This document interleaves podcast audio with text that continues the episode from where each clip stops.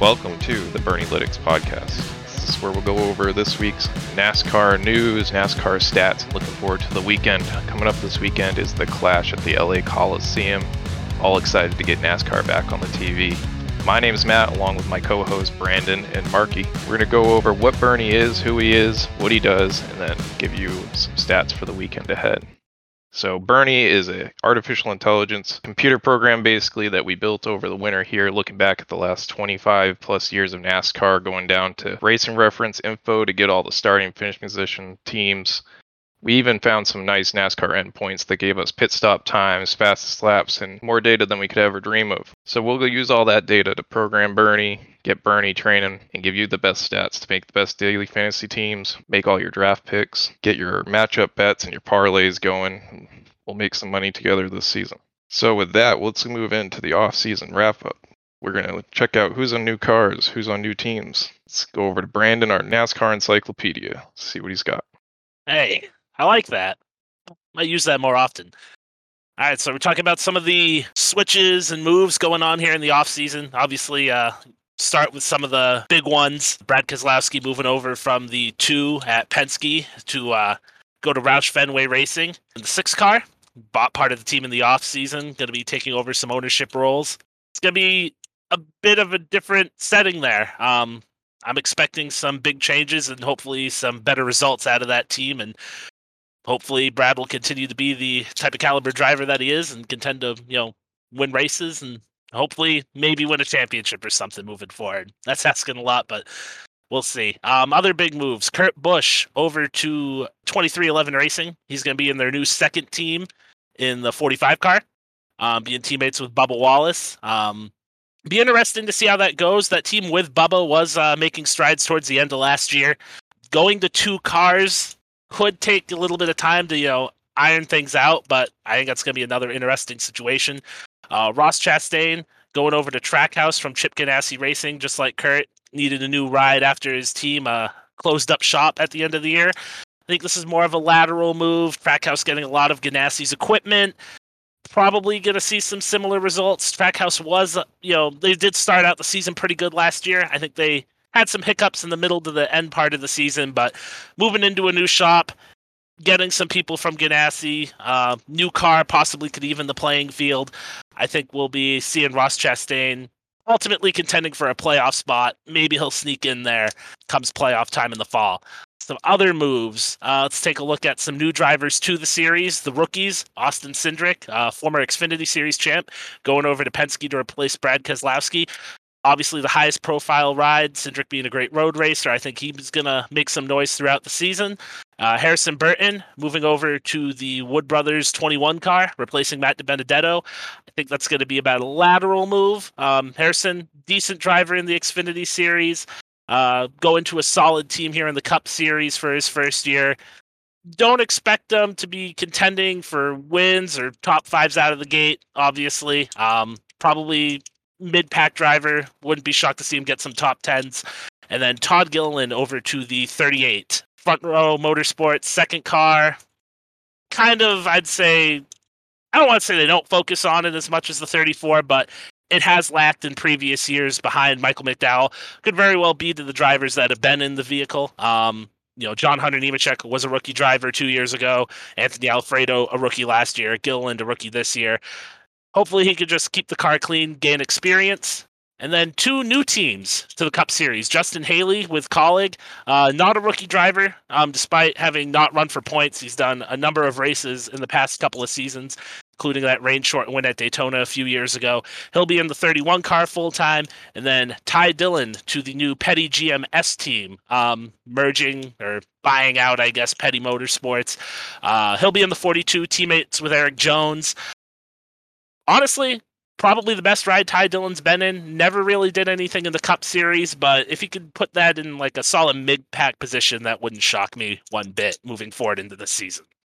I think it's safe to say that Brad going over to Roush, formerly Roush Fenway Racing, now Roush Fenway Keselowski Racing, driving the six, is probably the most of the interesting matchup of the new uh, teams and drivers. It's definitely something shakeup we haven't really seen with this big name of a driver since probably Tony Stewart. Although you can make the argument, I, I suppose, with Truex as well. What would you say would mark a successful season for Brad in in the six? I mean, personally, I think if he goes out there, gets a playoff spot, um, regardless if he wins a race or not. I know Brad obviously would want to win a race. Uh, that that's something that means a lot to him. Uh, he's only had one season since he was full time in the Cup Series where he went winless. But given where the team is at, um, they've only made the playoffs once since I want to say Carl Edwards left after the 2014 season. And that was when Ricky Stenhouse won two races in 2017 when he won Talladega and Daytona. I think if Brad could get that in a points playoff spot where he gets in on points, regardless of a win, I'd consider that a, a successful year. Wouldn't shock me if maybe he eked out a win. You know, he's a great plate racer. Atlanta with its new reconfiguration, more of a plate track now, could add two opportunities for him to park his car in victory lane. So we'll wait and see. But I think playoffs, that'd be a successful year for Brad. Uh, one one slight correction, just Newman did he in fact. did. That's right. That's what happens. Roush. It was a surprise. it, it was a surprise at the Yeah. time. Um, yeah, so getting back there, I definitely say it would be a good Yes. benchmark for totally, for this new team. Relatively totally spaced that. new, Probably because he was so invisible last year. of these drivers and or new teams, which one do you think will surprise people the most? Either could really be either way, either with the competitiveness of them or if they just completely missed the mark. Surprising. I mean, I think surprising would be probably Kurt. Because to me, that one with the 45, that's really up in the air in my mind. I think a lot of people are penciling that team into a playoff position, especially because Bubba was able to win a race at the end of the year last year. But go into two cars, I, I am a little worried about that. You know, it's one of those situations where it's the team spreading itself a little too thin. I think they have a lot of income coming in with you know the team owners, you know, being Denny and Michael Jordan, and they have good sponsorship opportunities with Bubba and Kurt bringing over Monster. But I do worry if the foundation is in place, if they're ready to expand to two cars, um, I could see that team struggling out of the gate. So that could be one where I think some people are expecting big things out of that they might not live up to those expectations right away, anyways. I think it's easy to kind of pencil Kurt in though for a playoff spot, even with the team, because of what he's done with other lower funded teams in the past, like Phoenix Racing or when he was over um, at Furniture Row. That that furniture row one's a good one. Um, I mean, that team was nothing until Kurt got there. He took a team that they had one big moment when Regan Smith won the Southern 500, which was pretty much on a pit call. He took them and made them a playoff team. So I think that's a very good point. Kurt is a good bit older now since he was. yeah, but then. still, I mean, his he's still very consistent and average out there, and I don't think that will be much affected by the team. I mean, Bubba was still getting average midfield finishes for most of the season, and Kurt's above and beyond his skill set. Oh, I, I, really, what I feel like it probably ends up boiling down to is is twenty three eleven as it stands now better than Ganassi was last year? Because it's easy to lose sight of it because he did win a race, but without that win, he would have. I I think he might have actually missed the playoffs. I don't remember for sure. But so many drivers got wins last year that it did move that cut line up. And I think now there are only just even more drivers who could potentially walk away with a surprise win here. Well, when you're talking about the next gen car and the teams this year, I think the racing is gonna be a lot closer. Definitely gonna be a lot more surprising wins. We've got the self-proclaimed new super speedway of Atlanta on the schedule, so you're gonna add in a couple more random winners there. Wind up going there twice in the regular season. So if it does wind up racing as it's been billed as being a super super speedway esque race that is five super speedway race, races in the regular season. So we definitely could see maybe for the first time a driver in the top ten in points miss out on the playoffs in That the would Cup be, Series. that'd be something. Yeah, I mean, because we got five, you got five wild card races, and then we all know there's a couple people out there that know how to turn right better than some others. So we'll uh, get the road course ringer that might win a race and throw a wrench in the plan for somebody. always could wind up with a driver who wouldn't normally win winning on at Dirt Bristol, as well as we also have another new track this year as well. Yeah, I think Gateway we haven't talked about him because he isn't on a new team. This is well down the road, but that's a track where I would look at maybe a Christopher Bell type, where you know I think a lot of people expect him to win at some point this year. It's really good at the flat tracks. Um, it's a little bit of a different shape and a little bit longer, but you've seen Gateway sometimes draw comparisons to New Hampshire. Christopher Bell was probably about a set of lights away from winning that New Hampshire race this past year. So I think that's a track where new track. He's run there, you know, recently compared to other guys, having been in the truck series um, previously and had an opportunity to run there when he was running full time. I think that's a place where you might look at someone like a Christopher Bell to maybe sneak out a win and possibly shake things up depending on how he's doing throughout the rest of the year. With with the new car, it is really anyone's guess as to what'll likely happen down the stretch. I think we'll see a lot of our contenders continue to be contenders, but I, I certainly think it's possible we end up with more surprise winners than we normally had. Maybe by the end of the year, won't even really look back and it'll be a surprise. Yep. But at least at the time, I mean, it, it, I don't think we'll see a huge shakeup at the one miles or the flatter tracks. I mean, just based on the Phoenix testing alone, the the way the drivers shook out there was not surprising at all. With Kyle Larson leading the first day, Ryan Blaney leading the second, when the Fords are majority there if anything, I'd say surprising was that the Toyotas didn't really show up to that to that test session very well. But it's still early on, still shaking these cars out. As we know, there's cars already on their way out to LA that don't even have the right parts on them. There's cars on their way to Daytona that don't have the right parts on them. I think even on these lower funded teams, part of your issue is just going to be getting to get all the part the right parts installed for these events. It'll certainly be a unprecedented season in terms of what we end up seeing, and some of the difficulties that'll be facing these teams. So I think the I think the one to watch this year though is not really a new team, but it's newly funded with new owner Keselowski in there. Is just he's going from a team he's going from an average finish of himself in the top tens to a team that's averaging finishes in mid pack or worse uh, in most cases. So he's really going to have to bring it, whatever he's bringing over there for leadership, if he wants to I don't ever foresee him making the final round of the chase, not this year at least. But if he wants to make the chase and even get into maybe the second round, he is going to a team that just last year their highlights were, I believe, winning a stage with Chris Chris Buescher and having some strong runs in the beginning of races with Chris Buescher. But at the end of the day, I, I think uh, Buescher wound up running into the top 16 in points and didn't make it because of the numerous winners we had. But it'll certainly be an adjustment period for Brad, and it'll it'll definitely be interesting to see how quickly they can get a noticeable increase in in their performance compared to what we've seen the last. We expect years. a huge increase out of Buescher by Brad going there, though. I mean, Buescher his entire career hasn't ever been an amazing driver by any means, but always he's always there. He's always given his best effort. Can get you a couple top tens here or there. Um, and will run up front, give you some TV time. But like like you just said, he fails to really finish these races off. Do does he make the chase this year, possibly with the extra support? I mean, I think this will certainly be the best chance he's had. They'll have extra support. Having a veteran driver there can make a huge difference. And not that Ryan Newman is a veteran; he's obviously a, a long seasoned veteran but the competitiveness level just wasn't there anymore. So the Brad will certainly make that change. And I mean, Chris Buescher does now go back to being the driver that's at least expected to perform less, but he's also had there's been pretty high expectations around Buescher ever since he beat Chase in that Xfinity title many years ago, and he's never quite lived up to him. And hasn't always had the opportunity to.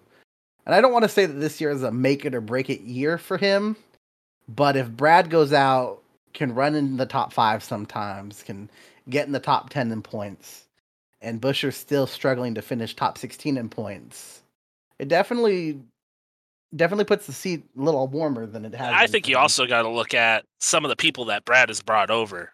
They went out and they did get uh, quite a few people from Ganassi when they were closing, which I would say has been a better organization than Roush probably for the last half decade to decade or so. I know Matt McCall going over there. He's going to be Brad's crew chief, but that's going to be someone new that you could bounce notes off of, share information with. I think that could benefit the team. It could very well benefit Buescher just having another person in there to get new ideas and try new stuff. I think the new car, I don't know if I'm as sold as Matt is in terms of bringing everything together, but if it does have that effect, I think you're going to see that team with Keselowski and Buescher come, you know, a bit closer to the rest of the pack. Maybe they're not contending for wins, but maybe they'll show flashes. Maybe they'll be a team like, you know, Richard Childress was last year, where you saw the improvement from Austin Dillon and Tyler Reddick. You saw Reddick race his way into the playoffs. Maybe you could get that push with Roush Fenway Racing. And I agree that's a make or break it year for Buescher. I don't think he has to make the playoffs because with the possibility of you know more random winners this year, he could have a top 15 season and miss because you know we get another Michael McDowell winning at Daytona. As long as he's showing improvement, I think that'll be good enough for you know Brad and everybody else in that organization. Yeah, I, I will say that at least for the first time in a while, if there are still issues with uh, this team, it won't feel like it's necessarily because of a lack of attempt.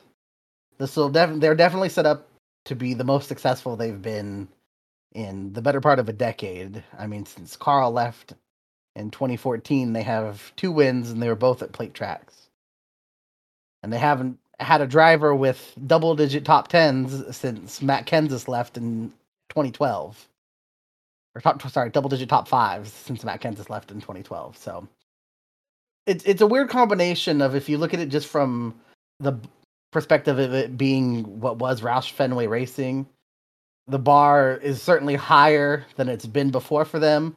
But if you look at the perspective of what Brad's been able to do, you obviously can't expect him to continue that level of of uh, competitiveness that he's had throughout his career at Penske. So it'll definitely be interesting if they do have, you know, Brad's running top ten occasionally and winds up twelfth in points how that winds up feeling at the end of the season. Is that a success, or does it maybe feel like it's not quite what yeah. we expected? So we've talked a lot about people that have changed teams and moving to other teams, but there's also another big change going on this year, and that is the car. NASCAR deciding that we're going to go to a 670 horsepower package with a four-inch spoiler on every track except the super speedways, including the now super speedway Atlanta. So, what drivers do you guys think are going to benefit most from having the extra horsepower from the original 500 package, the lower downforce? I've heard a lot of rumors about people calling out Alex Bowman, saying Alex Bowman performed better on the high horsepower, low downforce tracks last year. Do we think he can maybe perform a little bit better this year? I mean, Alex Bowman, especially last year, right? Four wins, also fails to finish top 10 in, in the points. It, it really do I think he'll win four races again this year? No, I would be surprised to. That's a good amount, especially when you look at some of the way that those races played out. But I think there's also an expectation that if he goes winless, but you know, manages to finish top eight in points, I think it's almost a wash to last year. But when you actually look at the overall numbers, like he definitely was that fourth driver there at, at Hendrick, but he did have the second most wins and he could benefit from it. But it's not quite as high a downforce as or as uh, high of horsepower, low downforce as the short tracks were last year. And overall, Hendrick as a whole was pretty solid at all of them. If I have to look somewhere for where there might be an improvement, at least based on last year, I think the thing that sticks out is Stewart Haas racing. Uh, I know Almirola won a race last year, and Harvick still points wise wound up finishing fifth. But when you look at his overall performance, it was definitely the worst year that Harvick's had at Stewart Haas Racing, but they did seem to have more speed at the high horsepower, low downforce races. So if we expect a team to see a mark a quick change, at least that's the team I'd be looking at to see that. No, I was gonna say I'd I'd agree with that. Um, you really saw that with Stewart Haas, kind of in the middle of the year. I think when they hit that spot, kind of around Nashville, it became really clear that their problems were with the high downforce, low low uh, horsepower package. So making that move to you know more horsepower, um, less downforce, I think that's really going to benefit them. I don't know if you're going to see like a complete turnaround from someone like Harvick. He is a year older. He is getting up there in age. The talks of retirement have been swirling around with him for a while now. But I'd be pretty surprised if he didn't make a couple trips back to victory lane in this coming season. I think looking back at this past year, though, it's not Harvick's fault necessarily struggling to win these races. I mean, if you look at a lot of the times where he didn't win, it's because you had Larson or another Hendrick car up there, or the Chevys. Up until this past year, the Chevys kind of were the ones that were underpowered, struggling to win on these tracks, and you were you were seeing people from Stewart Haas like Kevin Harvick win or the Toyotas win. So is this a fact of Harvick sliding back, or did Hendrick and the Chevys just become so good that Stewart Haas can't compete anymore? I think it's both. I, I think in, in this situation, Stewart Haas, I mean, I think Tony made it clear that there were changes made in the offseason last year that took away from that team, and they were fighting all year to gain him back. And you did see those gains near the end of the year. I mean, there were a couple races where even at the 550 tracks that Harvick looked good at. I mean, he was in contention at times at Kansas in the fall. So they were making strides, but they definitely started the year behind the eight ball. Hendrick Motorsports, that was their best year, arguably, they've had. I mean, you could put what they did last year up against 2007, what, you know, Jeff and Jimmie did that year, and you could make a realistic argument that it was even better than that. And that was one of the best years that you've seen out of two drivers in the history of the sport. So I think it was a combination of both. I think, you know, Hendrick Motorsports, they were able to get a step ahead on everybody, and Stewart Haas probably took a step back. I think it's safe to say Stewart Haas took a took a step back. Cole Custer ran a little bit worse than he did the year prior, and that Aric Almirola for a good part of the year ran considerably worse than we had seen him run at Stewart Haas at all. Honestly, running at levels that he had been running at when he was formerly with Richard Petty Motorsports. So I think it's, it's definitely, to me, feels like it was a good part of it was Stewart Haas falling back. Even if they were at the rate that they were before, I don't think we would have seen the level of domination from Harvick that we had seen prior. Because I do think the Chevys got a lot bigger, a lot better. But I definitely think you need to, like as Brandon said, you definitely saw because towards the end of the year, Harvick started having more speed and started running better. The the thing, and that's why I, I think Harvick will definitely win as long as a good chunk of the season through before they had two cars finish in the top 10 in the same race. And I just I think mm, you know, as Brandon said, there were some rule changes that maybe happened with the Fords or specifically with the Stewart Haas ones that they weren't allowed to do some of the stuff they had been doing before. And also, you could have been, you know, some of an eye already to the future with them. So we'll see what shakes out. All right, let's get ready to move on to the clash. But before we do that, let's try and give these guys a taste of why we call Brandon our NASCAR encyclopedia and think Yeah. off the top. Really pumping me up after I already screwed up once. I Uh, like it. Well, Uh, it's one of the only times that I ever remember having to correct you on something. Uh, hopefully, So, it's not too down. great. Great job know. at being great job. You- You for- pump my for it to tires up and I blow it into turn one on the first lap. You- gotta love it. you brought up this season yourself, so I hope this is a softball for you. How many right. wins did Jimmie Johnson have in 2007? I had ten. Oh. That's easy. That's That's an basic. easy That's an one. That was a softball. I needed that though. Yeah, I, softball. I needed that one. Yeah, hit hit that one right out of the park. No problem. Build back Yeah. his confidence. Can you name the wins he had in 2007? Oh, that's that's a lot, man. I mean, I could probably get at least half off the top of my head. Let's go. I mean, you have the you have the four in a row at the end of the year. This is what Martinsville. I think, gosh, I think it was Martinsville, Atlanta, Texas, Phoenix. Those are the four at the end of the year. Yeah, And you want Martinsville in the spring. yeah. Uh, 2007. No, he didn't didn't win Indy that year. That was Tony. Yeah, yeah, that's also right. Yeah, yeah. I mean, yeah, that's not even the question you're asking me. I still got that one right. That's that's impressive right there. Trying to think. That's all I got. But you're putting me on the spot really quick. I mean, you give me like two, three minutes, I could probably come up with everything. But You don't need I two don't or know, three man. minutes. fill in the blanks. I can get. I think I can fill in the blanks. 07, as a big Jeff Gordon fan, 07 is particularly painful. uh, but I'm pretty sure he won at Vegas and Atlanta Yep, to open. You're right. I remember to Tony. season, but the beginning of Tony had that season. great battle with Tony in Atlanta. Yes. At the end of that yeah. Atlanta race, yeah. Oh, that Cobalt car was nice. I He, missed that car. I'm pretty sure he swept Richmond Yeah. Yep. and then Is the only one we're missing the Fontana race? Then I was Fall, at the Fall race, Fontana so- race. the Yeah, Fall Yeah. Fontana race. Yeah. race I, I can't I can't remember. Ricky Red I can't remember that he won that race off the top of my head, but now that you say it, I can remember watching that at my aunt's house. They had a Labor Day party. Yeah. Yeah, the one the one race I got to go to that year was one of the six races Jeff didn't get a top ten, and I had to watch you go. Jimmie win. So There you go. Yeah. Well, that's I'll take that. That's that's good. Two people, all ten races. They give us an A. Good job, Mark. There I like it. There you go.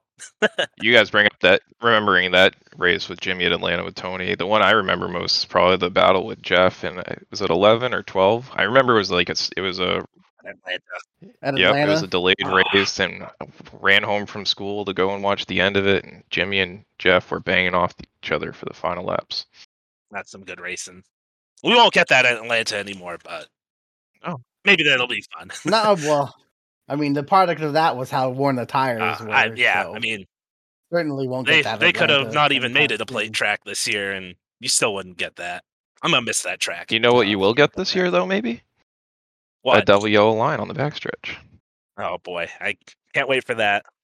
Just what the thing everybody was looking forward to more Yeah, double fe- yellow lines. I feel like that's not going to be as much of a problem at Atlanta. I feel like just the way the track is, like even in the tri oval, like where would you say that will happen? I don't. How can you even put a double yellow line in the tri oval? I, I know, but I I think they're going to do it. Like they really widen that apron out. It wouldn't shock me if they put one down there. It's just I don't. I think it's going to be a lot harder to make those moves under the yellow line compared to Daytona or Talbot. Well, I think, I think specifically on the front stretch, I don't think you'll the, the layout of the track is going to make it hard to do any passes. there. Hey, So especially if they add a yellow double yellow line there, there's I don't think there'll be much if any I- on the front stretch. I want to pencil that in. It's it's too it's too flat and there's too many turns on the front stretch. Is is the reality of part of the problem? I don't know if that race is going to be good, bad, or just a you know a demolition derby or what. But I want to watch it. Yeah. I'll be. I'll make sure I have uh, nothing scheduled on that day. All right, Ryan, late into the show. Let's move on to the Clash because we just mentioned demolition derbies, and that's what if it if the Clash in real life is anything like what we saw on the iRacing Invitational event that they did last night, it's gonna it's gonna be a demolition derby for sure. Uh, so it's like a three eighth mile track, and we're gonna have it's 23 cars in the final heat, right, or in the feature. Yeah. Yeah. Twenty three. That is correct. So let's give you guys the real burn down. We ran Burnie on all of the short track information that we've had for the drivers coming into this race. And he came up with some interesting results that he thinks Chase Elliott is going to win. Uh, I don't think this is any stretch of the imagination. He's got Chase running about 11% of the fastest laps in the race, leading about 20% of them. I wouldn't call that a domination of a race. I would definitely see Chase doing well here. It's going to have the throttle control from all the road courses these tight turns. We've also got Truex finishing second. No surprise there with how good he's been at Martinsville recently. And then Denny finishing third in the Burnie stats, which again is no surprise. I think Denny would actually be higher there if it wasn't for getting wrecked by Bowman, uh, bringing his average finish and team finishing orders down for these short tracks. But still leading 20% of the laps led, still looking about getting 10% of the fastest laps, so sharing stats right up there with Chase. So with that, I think uh, what we're going to look at right now is who we're looking specifically for the fantasy sports teams, who to put on your DraftKings teams. The salary's starting low right now. Uh, we got your top person at Kyle Larson just at 10k. I know during the normal season we didn't fear seeing him 12,000 and above after winning some races, um, but still not a uh, not a person I would put on my team.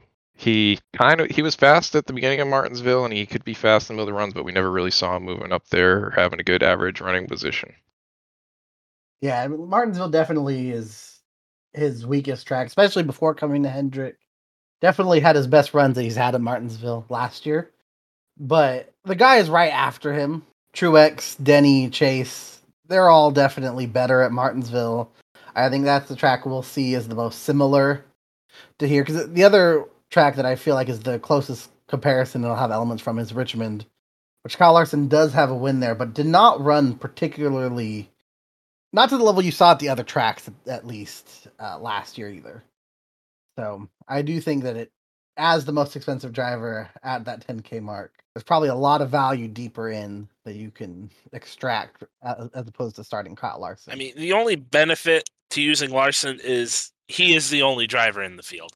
And obviously, if you're sitting down and watching all the heat races, oh, the only driver locked in the field, I should say.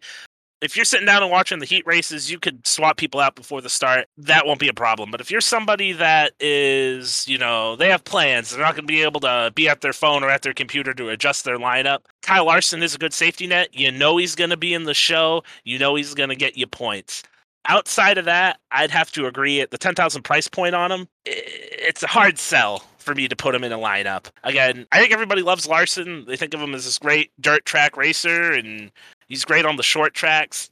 The short tracks really haven't been his strong suit. You know, like you said, Martinsville wasn't really good there until he came to Hendrick. You saw improvement there last year.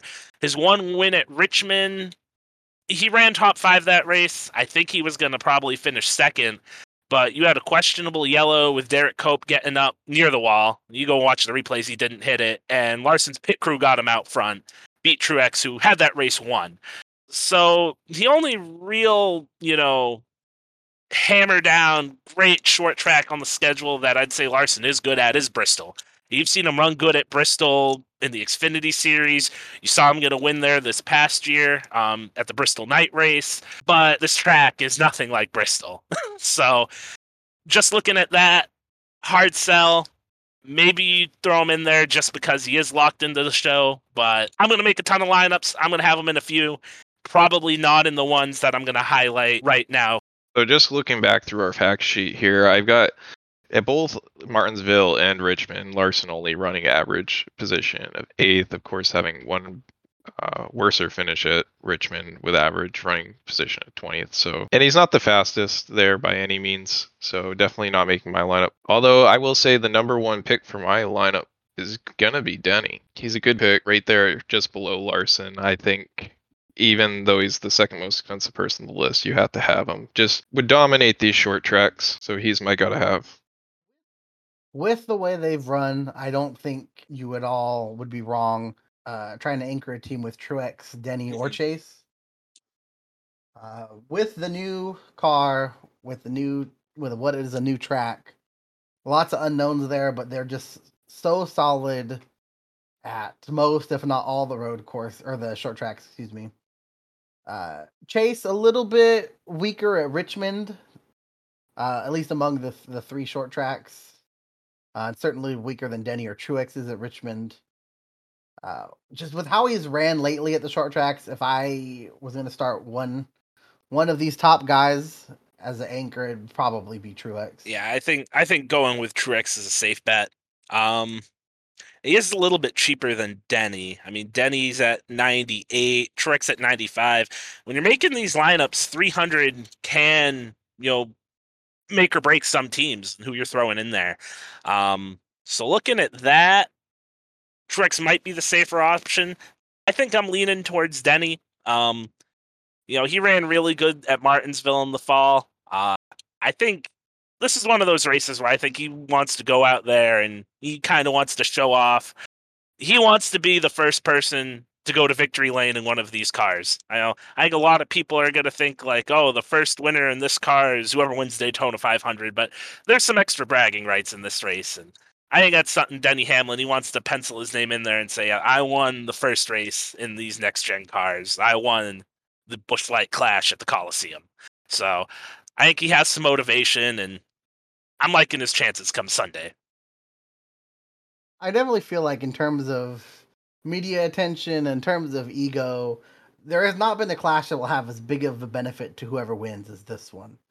Not only is it this huge spectacle of a race being advertised all over Southern California, nationally too, even, but there's more.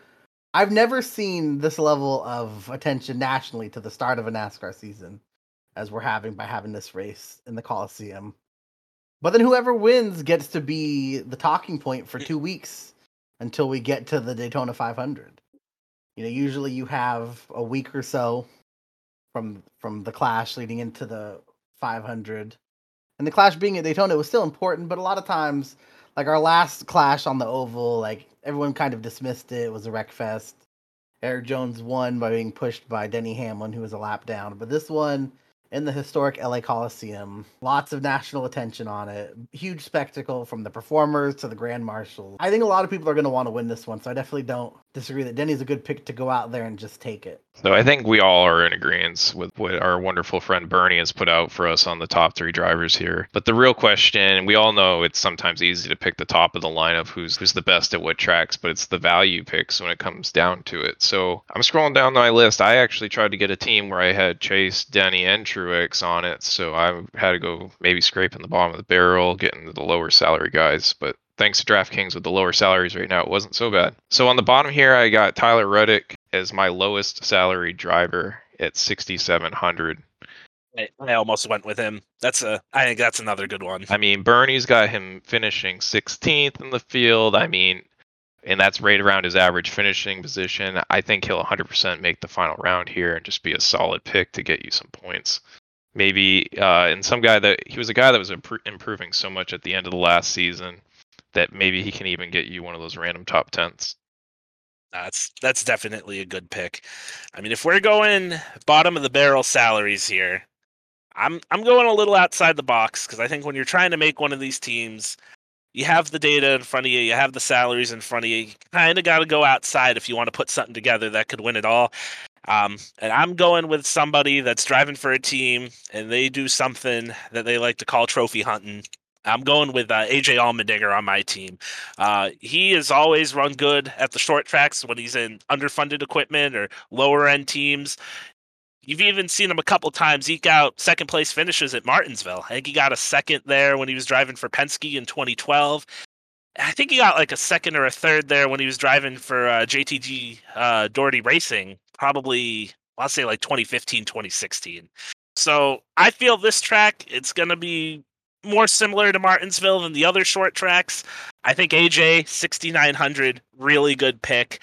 You might have to hold your breath getting into the show with him. Um, but I, I think that's somebody if he could get you into that top 23 if he could get you into the main event that's somebody that could drive through the field and get you a good finishing position maybe even steal a trophy for Kaulig racing Dinger definitely definitely will have some speed. It's really going to be honestly, there will be some relatively big name driver who misses misses the field.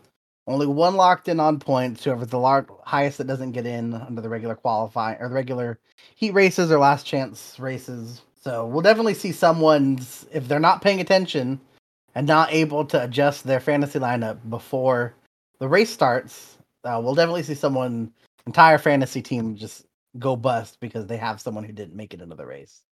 But my value pick, someone who's ran good at Martinsville, who has some history running tracks similar to this.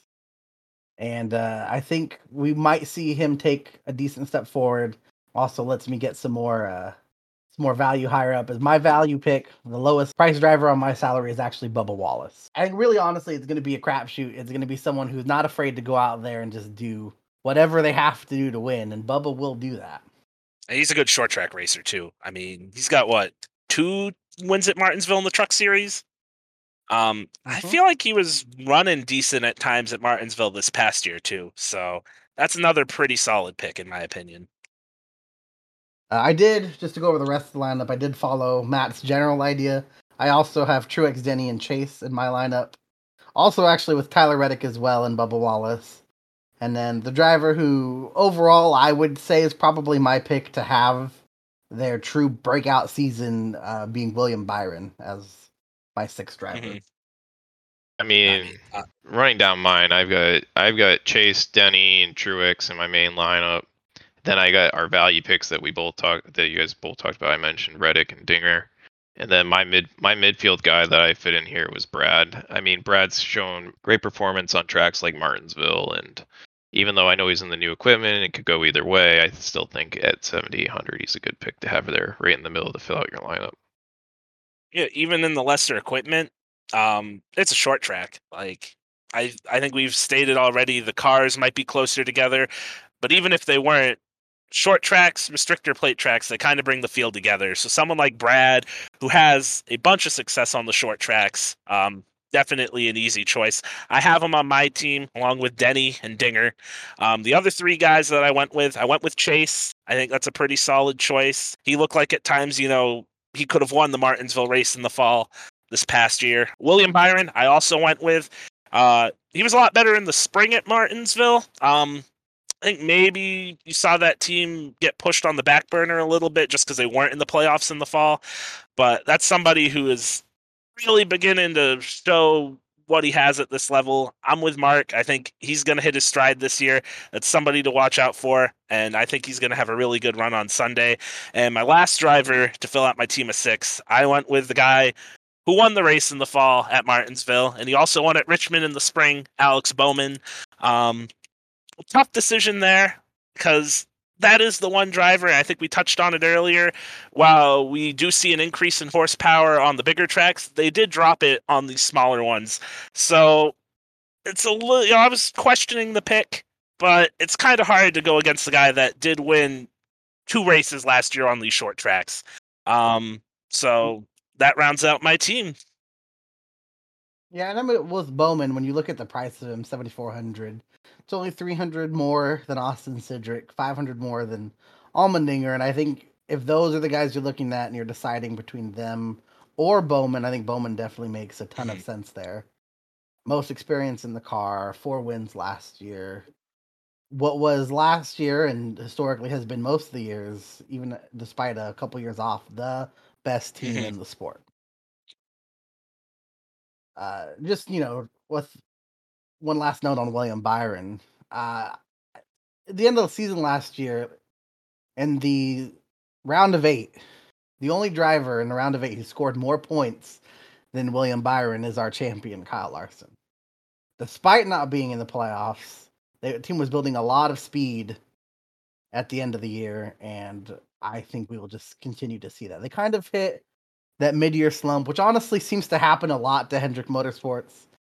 Even back in 07, between in that, those summer months of June, July, August, I think they won one race. And even this past year, everyone other than Larson, even Larson for his standards of what were last year, had a little bit of some down down races in there where he just wasn't going out and leading all the laps. Couldn't quite close. I mean, I think you really saw Byron start to come into his own last year, probably around that Michigan race. I mean, that was a race. If it wasn't for some late yellows, he was probably going to duke it out with Kyle Larson for that win.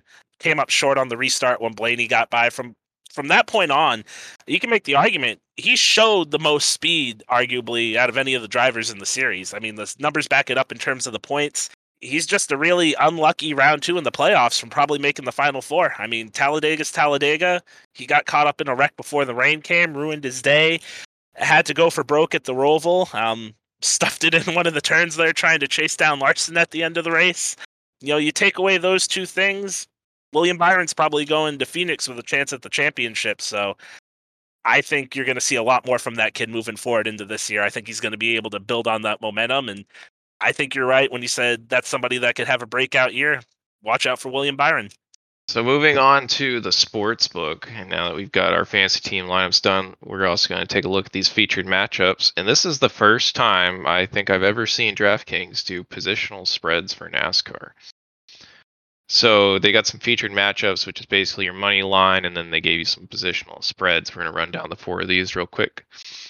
So we have Brad at minus one and a half to Kevin Harvick.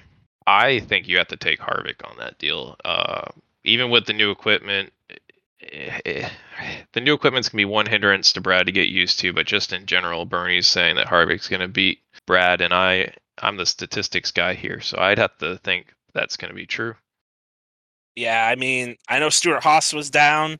I think Brad and everything he's bringing over to Roush is going to make the team better. But first race out of the gate at a short track, and that was one of the types of tracks that Harvick and SHR did run better at last year.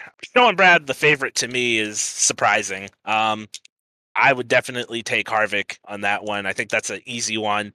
Maybe not the hammer. I think there's one more in here, and we'll get to that probably in the second. That is one you'd absolutely hammer. But Harvick over Keselowski plus 1.5. Give me the spots. I'm taking Harvick. Yeah, add and even without the spread, I would probably lean Harvick there. Given Harvick gets a position and a half, I'm definitely taking Harvick. Here. You've got Chase Elliott against Kyle Larson. The spread is Chase at minus two and a half. I know my personal opinion here is to maybe stay away, go for Chase on the money line, because um, you just never know with Kyle. Kyle Larson, you Larson just starts to pull these races out of nowhere. He could be even better this year than he was last. So I do think Chase will win overall. I just don't know if he'll be by two and two and a half positions. Um, yeah, no, this this is the one I'm talking about. Uh, this is a no brainer for me. I'm hammering Chase Elliott. He's just a better short track racer. Two and a half might seem like a lot, but Larson to me, like this is if there's a weak spot in his driving ability, even if you're just going back to last year when he joined Hendrick Motorsports, it's probably the short tracks. I think Chase is a better short track racer.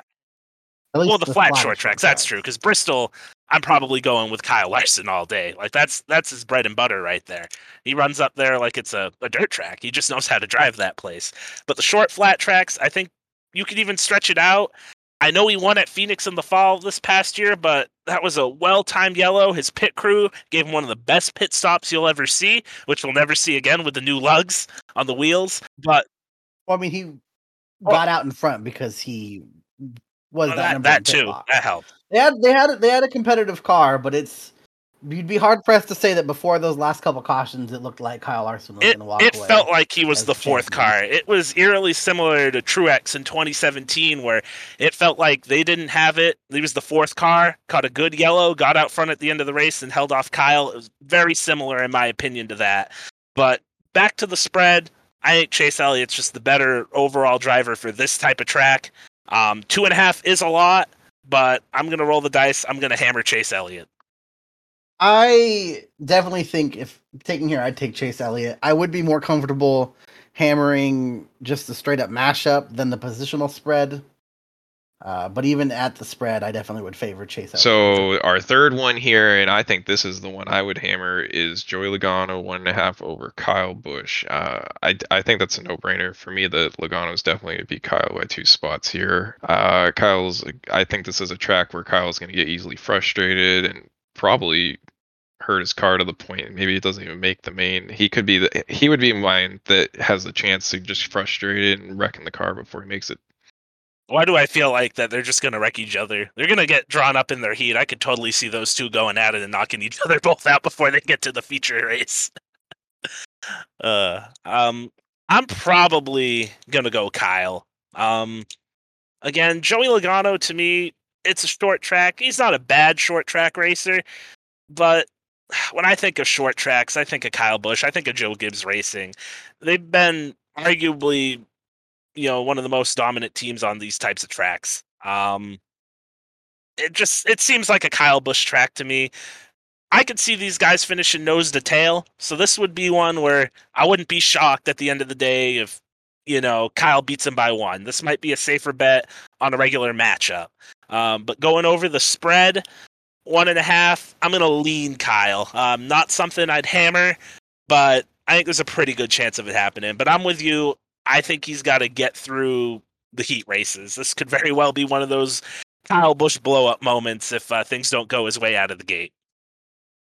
Kyle could always blow up. That's always a possibility. But I think one of the underrated talking points, really not wasn't talked about at all last year. I feel, especially with Stewart-Haas struggling the way they were, and it's easy to overlook it. All three Penske drivers made the round of eight. All three won races. Ryan Blaney won for the first time in his career multiple races. But especially when you look at what Brad and Logano have done prior to last year, there definitely felt like there was something missing from their cars at the bare minimum at Penske last year. Uh, Kyle had a decent bit better year than the year before, a lot more competitive. I don't love it, but I would take Kyle here. All right, we're on to our final feature matchup of the week. Blaney versus Byron. They're going to spot Byron two and a half positions, Blaney at minus two and a half. This one is hard for me because although I do think Blaney could beat Byron by three positions, Blaney's known for having not so great luck at these short tracks, especially towards the end, causing him to fall back a few positions from where he should really finish. Uh, even though Byron hasn't really shown us anything great at the short tracks. it's definitely a cause for concern of Blaney falling back at the end. So this is this might be one that I just stay away from altogether. I think the positional spread for me is completely out, and even betting on the line would be uh, would be a little hairy. Yeah, I think this is one where you have Blaney. I think he was the best driver at Penske last year, and you have William Byron, who was really hitting his stride towards the end of the year. You can really say the same for Blaney too. Um, if he doesn't get taken out at Kansas by Austin Dillon, that's another what if situation where maybe he's in the final four. And I believe he finished fifth in that Phoenix race, so he was the best Finished fourth, fourth, actually. He got he Chase passed, at the end. He, yes, he passed Chase. He, he passed Chase last lap even, or two laps. Even better then. I mean, it just shows that he was right there with these guys at the end of the year last year. Um, and then Byron again, like we were saying, that's some these guys are pretty close. Like they're they're almost identical. I feel like in the seasons they had last year where they run well. Two and a half is a lot. Um, that's one where I think these guys could be nose to tail at the end of the race. I'm with Matt. This might be one you want to stay away from.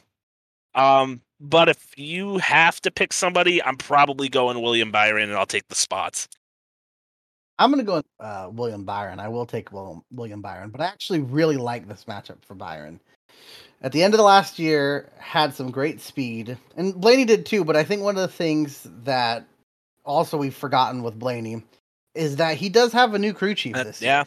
Yeah, I did forget about that. That's a very good point losing Todd Gordon to get Todd Gordon for w- one year, two years. Uh, I think it was might have just been one. I, can't, I, remember, can't remember for sure either. For sure.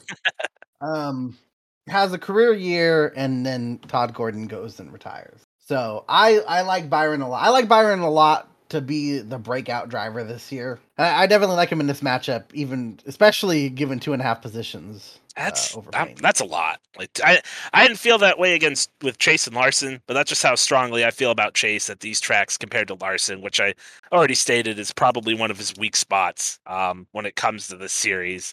Byron at plus two and a half, it it feels like I want to like say it because it's big to say something like this, but it kind of feels like easy money.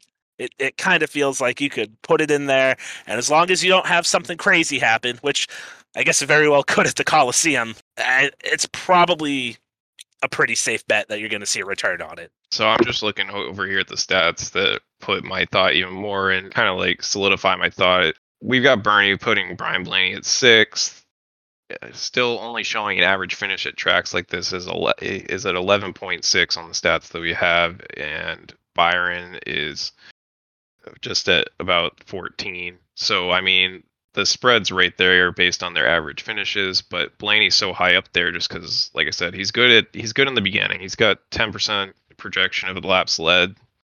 I see the same thing happening to him here. He'll get out front, he'll run really good, and then he'll get into a bad situation. Just finish somewhere probably in mid pack, right around where I think Byron's gonna finish. All right, so that's all our featured matchups for that this week. That's our breakdown for the LA Coliseum.